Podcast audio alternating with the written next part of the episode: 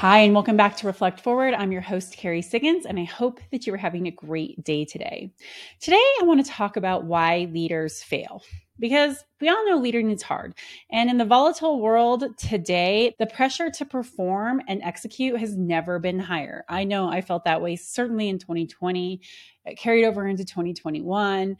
I believe that those years made me a stronger leader, but I was always thinking about failure and what would happen? Am i on the brink? Uh, because there was so much uncertainty being thrown my way. Certainly imposter syndrome set in. Um, i know it has for many other leaders causing us to wonder do i really have what it takes to lead?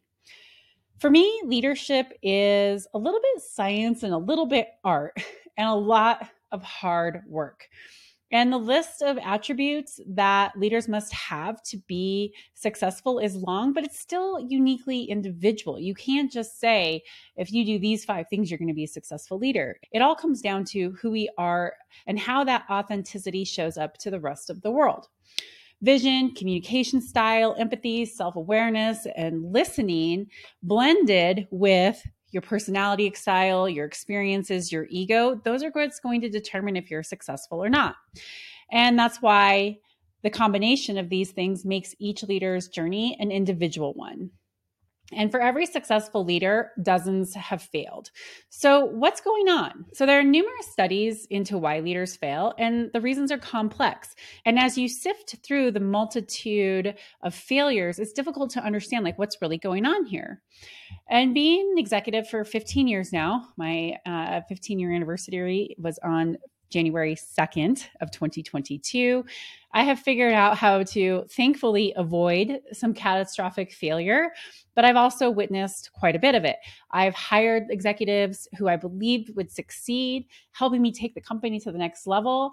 And then I've watched them struggle and deny, blame, and then flame out. They didn't have what it takes to be successful at StoneAge. And so over the years, I've come up with my own conclusions about why leaders fail and what we can do about it. So I'm going to give you my top five reasons why I think leaders fail. So the first one is they lack self leadership qualities. And I know a little bit about this. When I graduated from college, I was lost. I had no idea what I wanted to do with my life. I was rudderless. I made poor decisions and I was looking for direction. And one very hard day, after hitting rock bottom, I called a friend in tears, venting about my situation and the mess I was making of my life. And after my emotional outburst, he said, You're right. Your life is a mess. What are you going to do about it? And I said, I don't have a clue. I'm clearly incapable of making good decisions. Just tell me what you think I should do and I will do it. No, he responded. It is not up to me to figure it out for you. That's your responsibility. What are you going to do about it? And in that moment, I realized I was looking for someone else to solve my problems for me. I was willing to give up my own power, my self power, to let someone else lead me. And I vowed from that day forward, I would always be an exceptional self leader.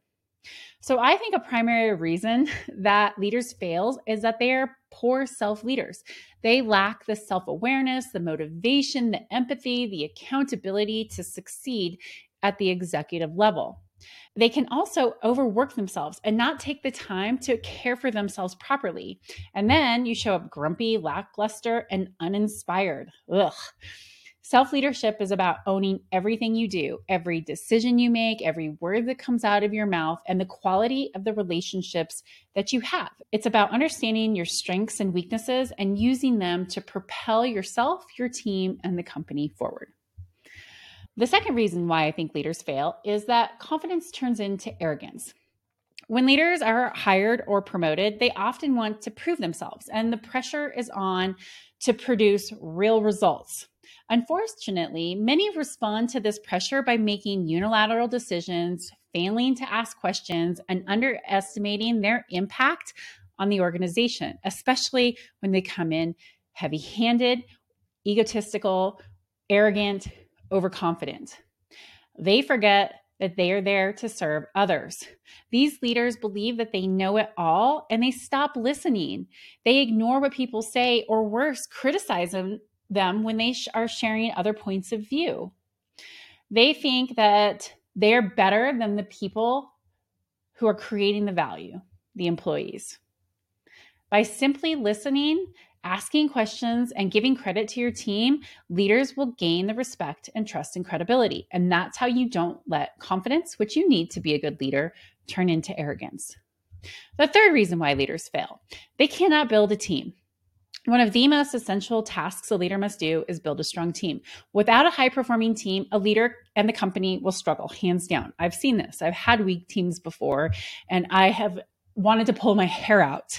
And then I realized it's my responsibility to, to build a strong team. It's my responsibility to have the hard conversations when I really don't want to, to tell somebody, this is not working. You're not cutting it.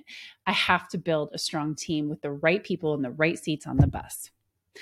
You cannot build a strong company if you do not have a strong team. You cannot be a successful leader if you do not have a strong team. To build a strong team, a leader must first understand the culture.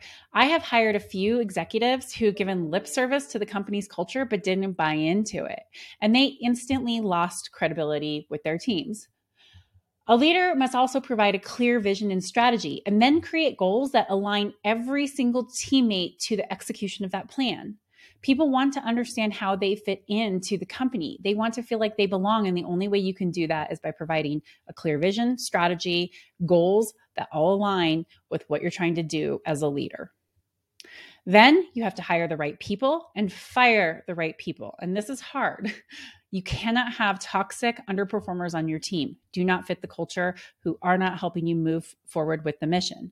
You have to keep people on track, hold them accountable. You have to develop them, help them see how they can better themselves. You need to understand them, set the ground rules for how you're going to operate as a team by creating team operating principles. Most leaders say that they do not have time for these activities, but in my opinion, these efforts are the most important part of a leader's job. The fourth reason why leaders fail is they disregard the details. Leaders are supposed to work on the business, not in the business, right? We always hear that. While this is somewhat true, the key to executing strategy is running a successful business. And if a leader stops caring about the details, things can fall apart.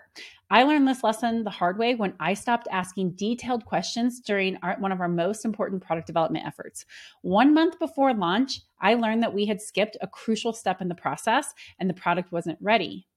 We halted the launch and had to back up to complete the missing steps, which delayed the product introduction by six months and lost us hundreds of thousands of dollars in revenue. Paying attention to the details shows that you care about doing things right. It will drive strategic decisions and it will keep initiatives on track. Keeping an eye on the details reduces the chance that you will make mistakes that will hurt your credibility. And the fifth reason why leaders fail, they fail to communicate well you cannot over communicate. In fact, I was once told that CEOs should really be ca- called the CRO, Chief Repeating Officer, because you need to say things over and over again. It's so true. People want to hear from their leaders, even if the truth is hard to hear. Leaders fail when they aren't transparent and when they don't share the why behind their decisions. Leaders who fail to articulate the vision and set, set the direction and repeatedly share the message over and over again will lose their followership.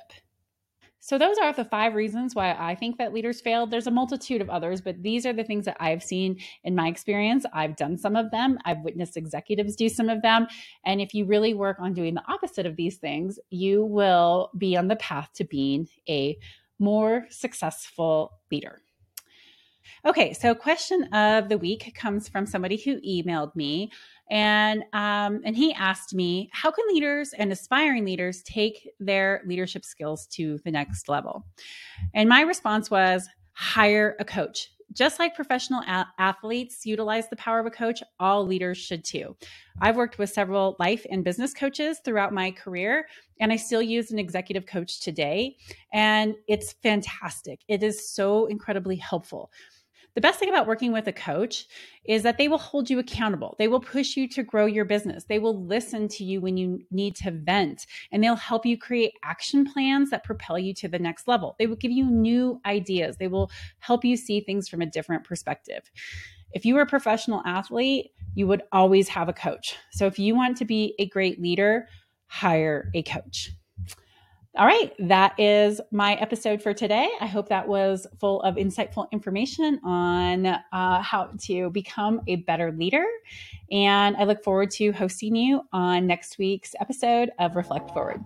And if you like this podcast, please like, share, subscribe, write a review. I always appreciate it. Have a great day. Bye.